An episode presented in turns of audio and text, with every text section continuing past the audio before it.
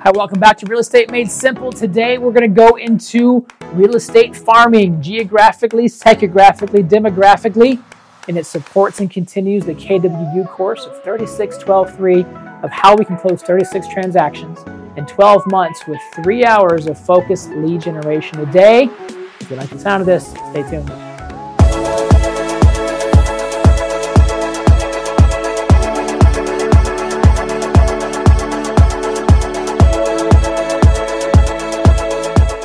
Hi, thanks for being here. My name is Rick Bosley, the owner operator of 3L Coaching and the Bosley Team Real Estate Solutions. And I'm your host today. And today we're going to talk about farming. Now, when we talk about farming, it's going to be about how we can identify our farm, our target audience, the steps to convert it from the budget to the size to the expectations. If you like what you hear, let me know about it. I, I like making the content only if you like hearing about it. So just do me a favor and drop me a thumbs up or a comment Make sure you subscribe. We do drop new episodes every Thursday on YouTube and on the podcast. Uh, and then we do the shorts and the reels every day on social media like YouTube, TikTok, Instagram, and Facebook. So, of course, in this day and age, we're everywhere. And even better, share it with a friend that you think might enjoy this. So, let's get into it. Today is going to be the power session around farming. Uh, we're going to talk about what is farming, some of the myths that we've heard around farming, how to select your farm, working your farm, and then how do we systematically continue it so your farm gives you the yielded and the positive results that you're looking for. So let's think about a farm. A farm is a, a market segment of a specific niche or group of people. It's a target audience. We don't know many of them right now, yet they have something in common, and we're going to create that niche. There's three types of farms, and in real estate, we often refer to or default to a geographic farm, and that's where do they live. Now we could be we could be tiny. We could be to certain streets, right? That would be where they live.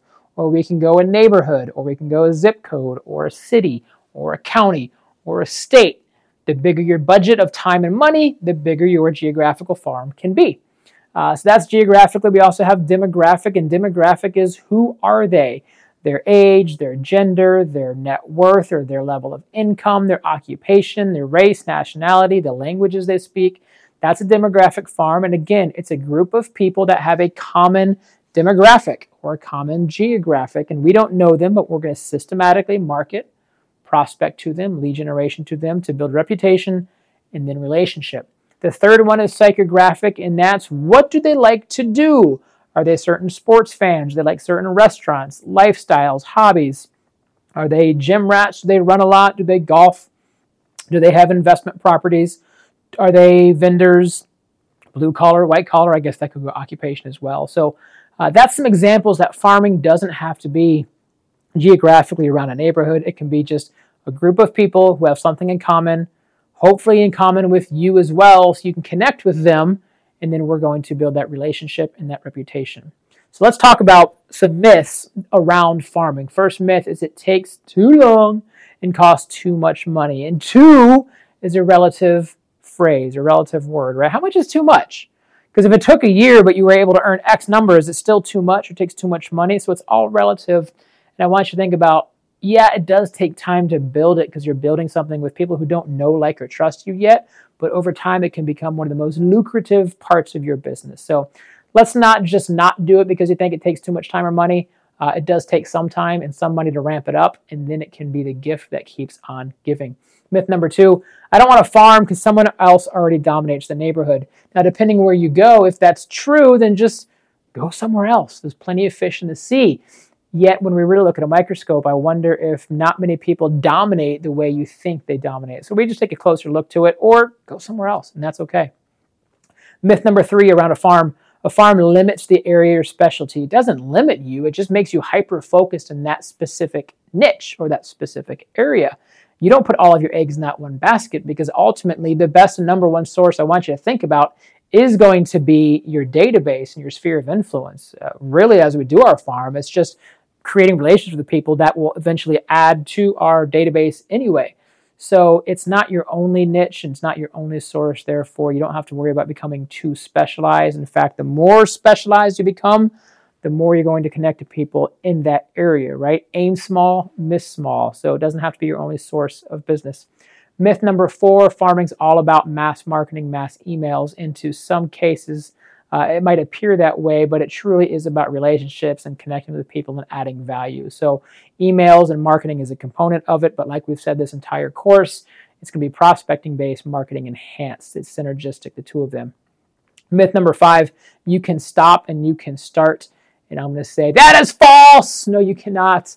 I've mentioned the bag of popcorn before, and if you put the popcorn in the microwave, then you turn the microwave off, and then back on, and then back off, guess what? You don't ever get to eat popcorn. And if you start and stop your farm, you'll never see the results that you want. So it does need to take that consistency and that persistency as you farm. So let's get into selecting your farm. I need to remember to breathe. I'm just so excited about this stuff. So let's get into selecting your farm. And here's what we need to think about. Um, look at yourself first. Look at yourself. Who am I? And that might be a good place to think about your farm. Where do I live?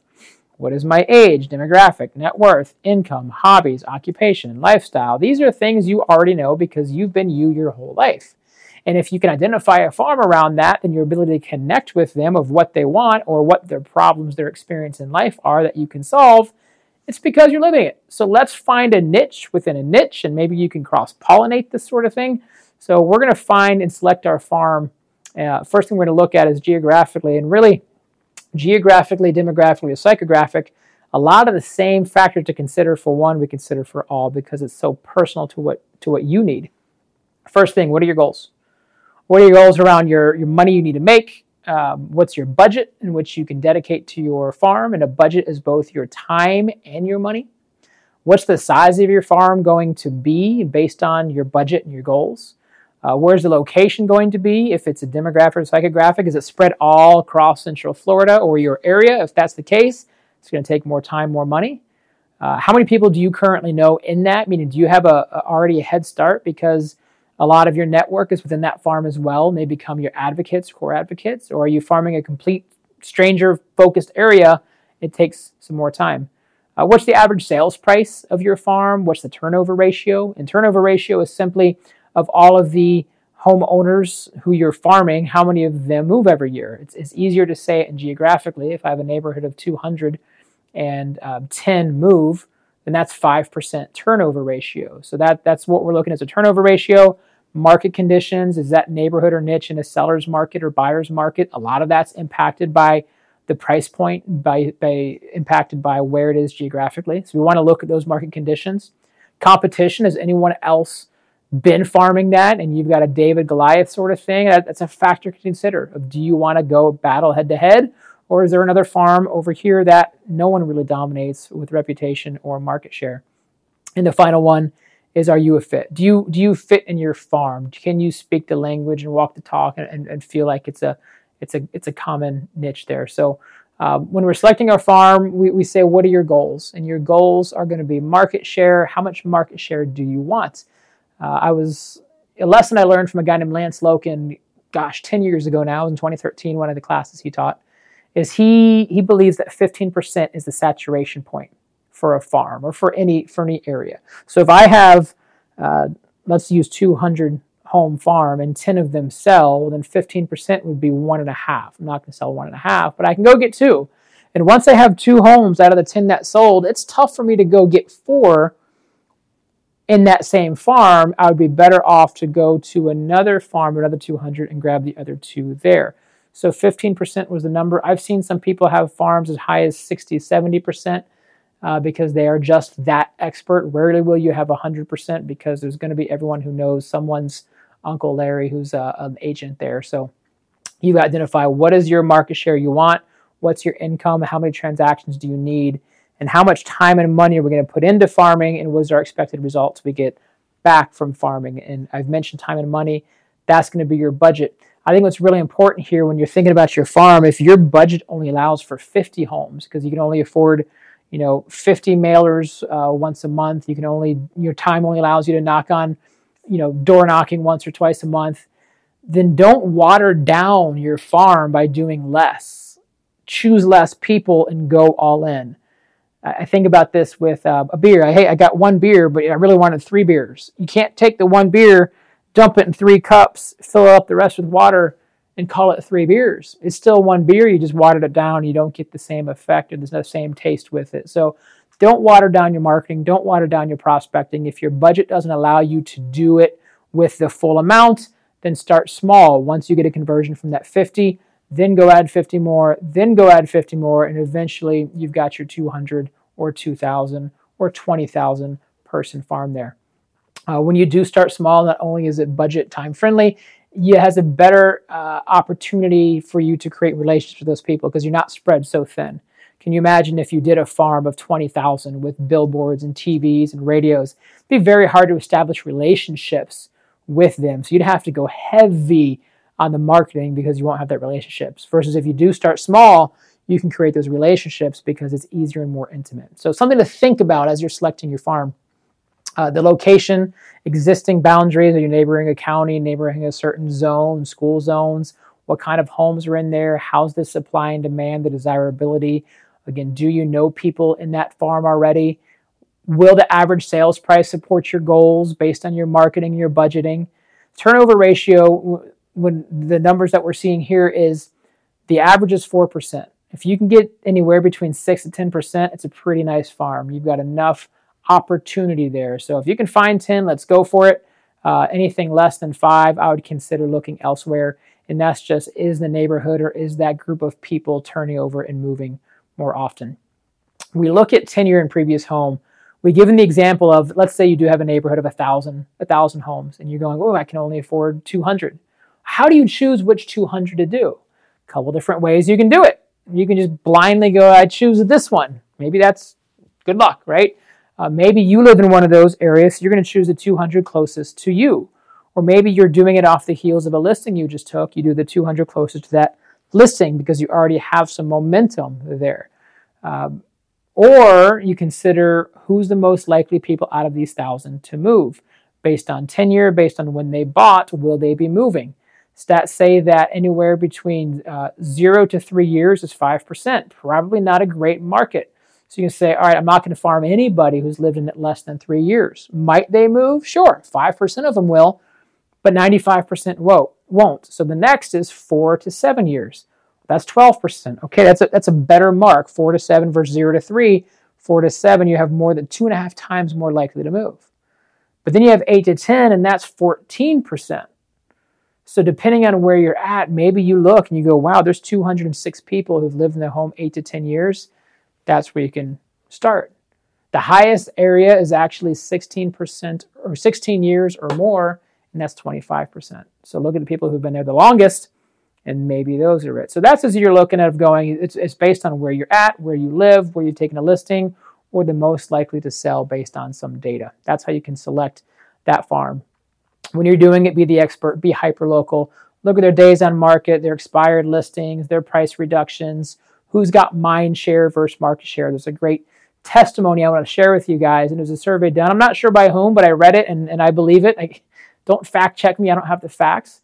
Yet a company did a survey in a neighborhood, and they said, We're looking for the neighborhood expert realtor. Who's the expert? And everyone had different answers. Not a single person got two votes. So there was no expert, it was wide open for the taking. Then they did a target market um, 12 by 12. So 12 direct mails over 12 weeks, and they took a fictitious person with a fictitious name and a fictitious picture with a fictitious brokerage. Didn't do anything with it besides just send direct mail. And then they did a survey again, and that person had 25% market share, excuse me, mind share of who is the expert. Of course, there's no market share because it wasn't a real agent yet he won the reputation aspect there. So we're looking at market share versus mind share uh, when you're going through this.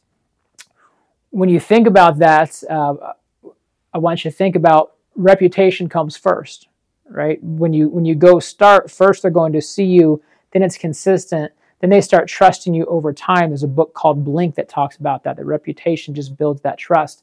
Then you focus on events, door knocking conversations to be able to add that value as well. So that's a lot of the geographic farming.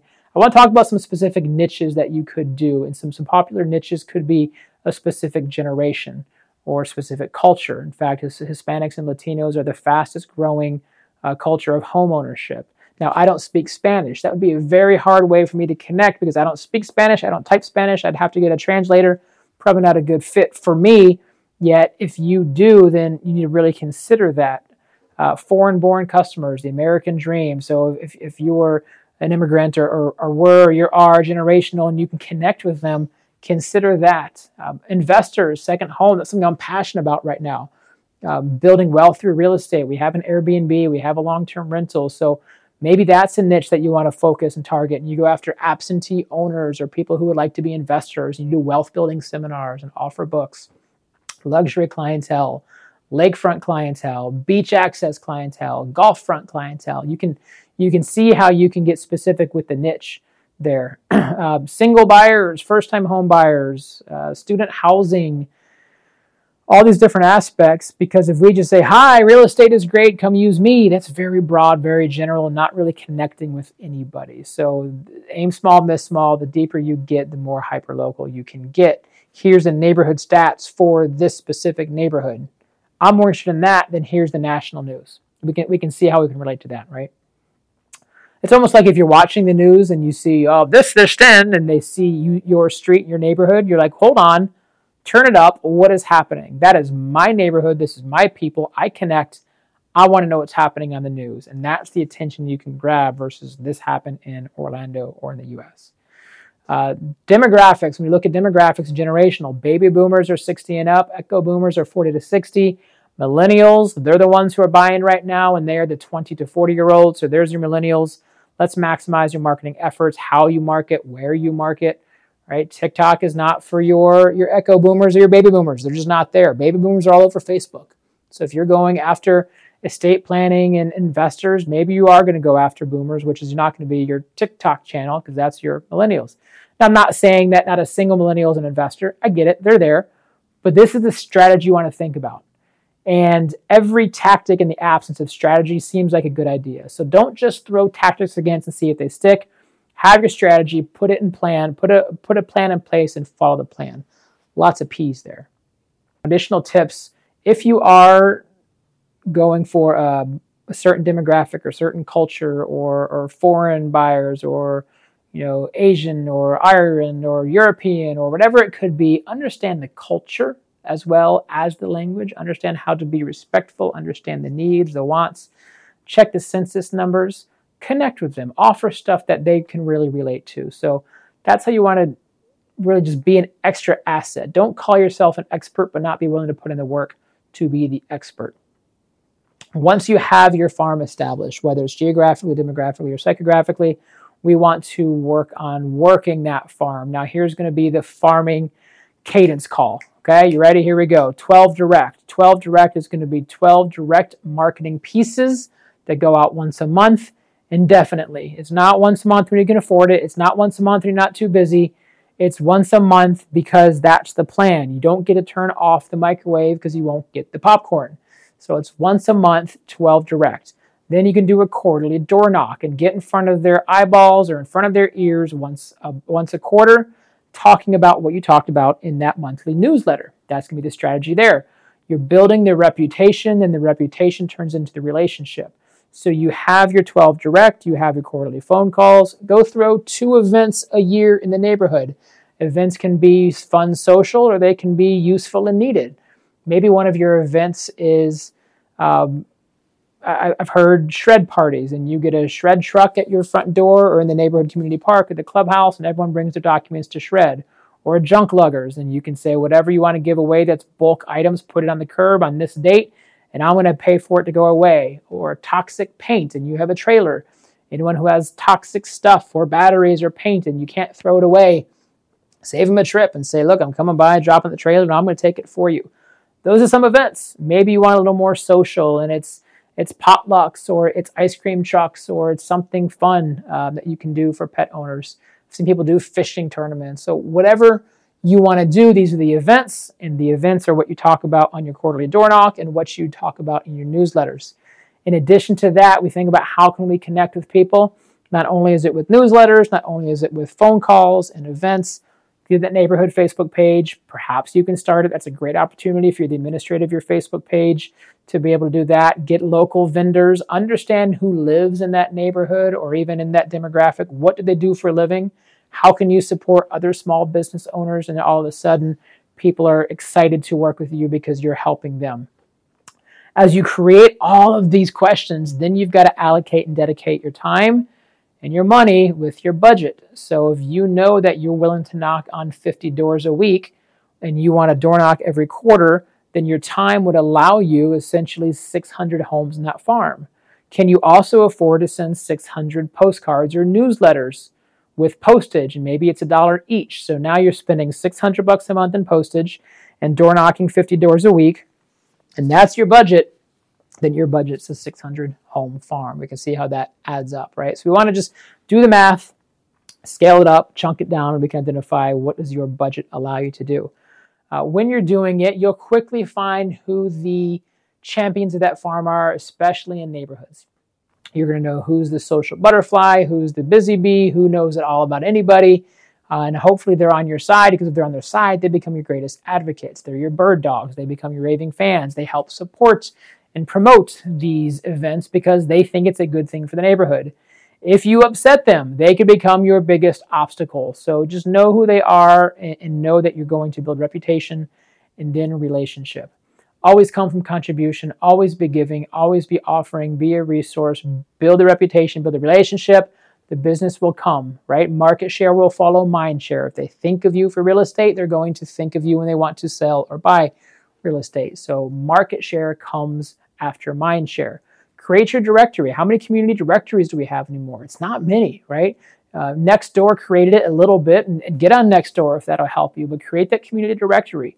I would love it if I know that my neighbor's a plumber or an HVAC and I've got something wrong and I can just go ask my neighbor. And it's whether it's the friends and family discount or no discount at all, but someone who I trust and is local and can do it.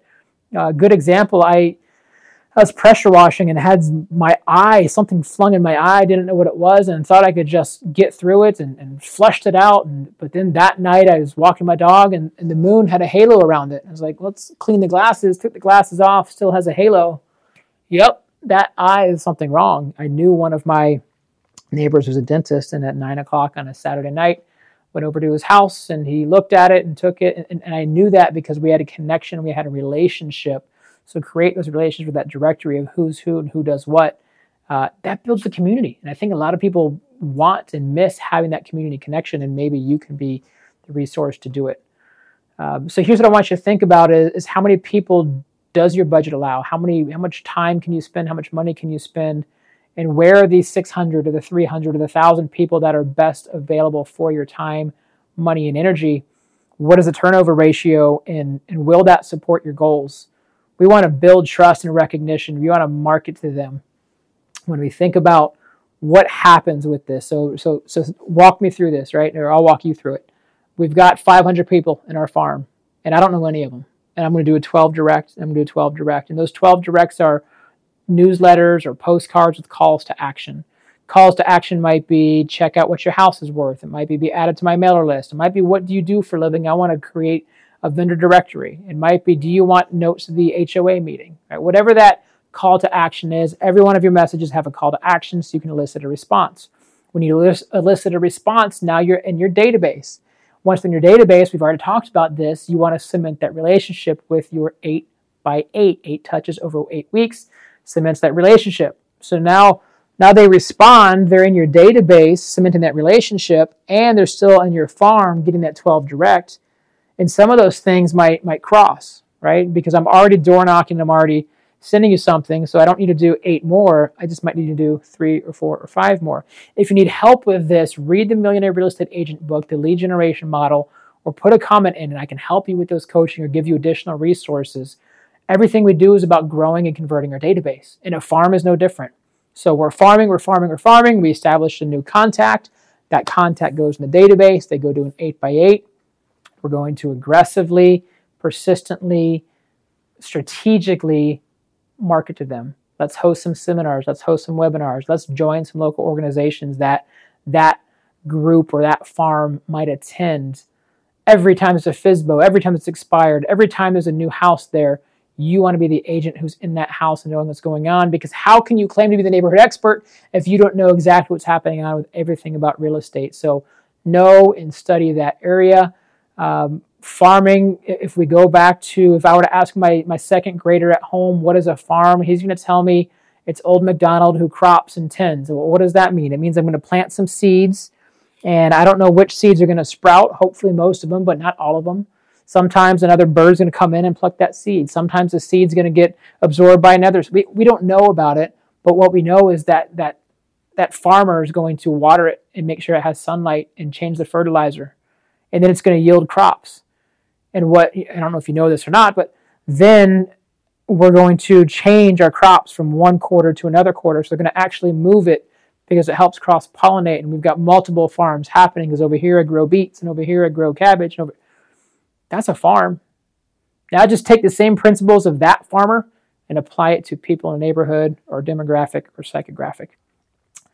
Farming can be lucrative. Do not do it blind. Do not do it on a whim. Be strategic, be thoughtful, be purposeful, be persistent, and it can and will pay off. And everything we do is about growing and building and converting our database, and the farm is the source and how you can do it. And most importantly, I'm going to say this and have fun. Have fun because if what we're doing isn't fun, it's going to wear you down, wear you out, and it's just not going to be great. Thanks for listening, everyone. This is Real Estate Made Simple. I'm Rick Bosley. If you liked what you heard, let me know. It truly is. I love the feedback and let me know if I can help you out. And if you want any additional resources or guidance or questions, drop it in the comment. I am very active on social media, and so you can drop a comment. I'll see it, I will respond. Share this with a friend, subscribe to the channel. We'll see you next time. Thanks so much.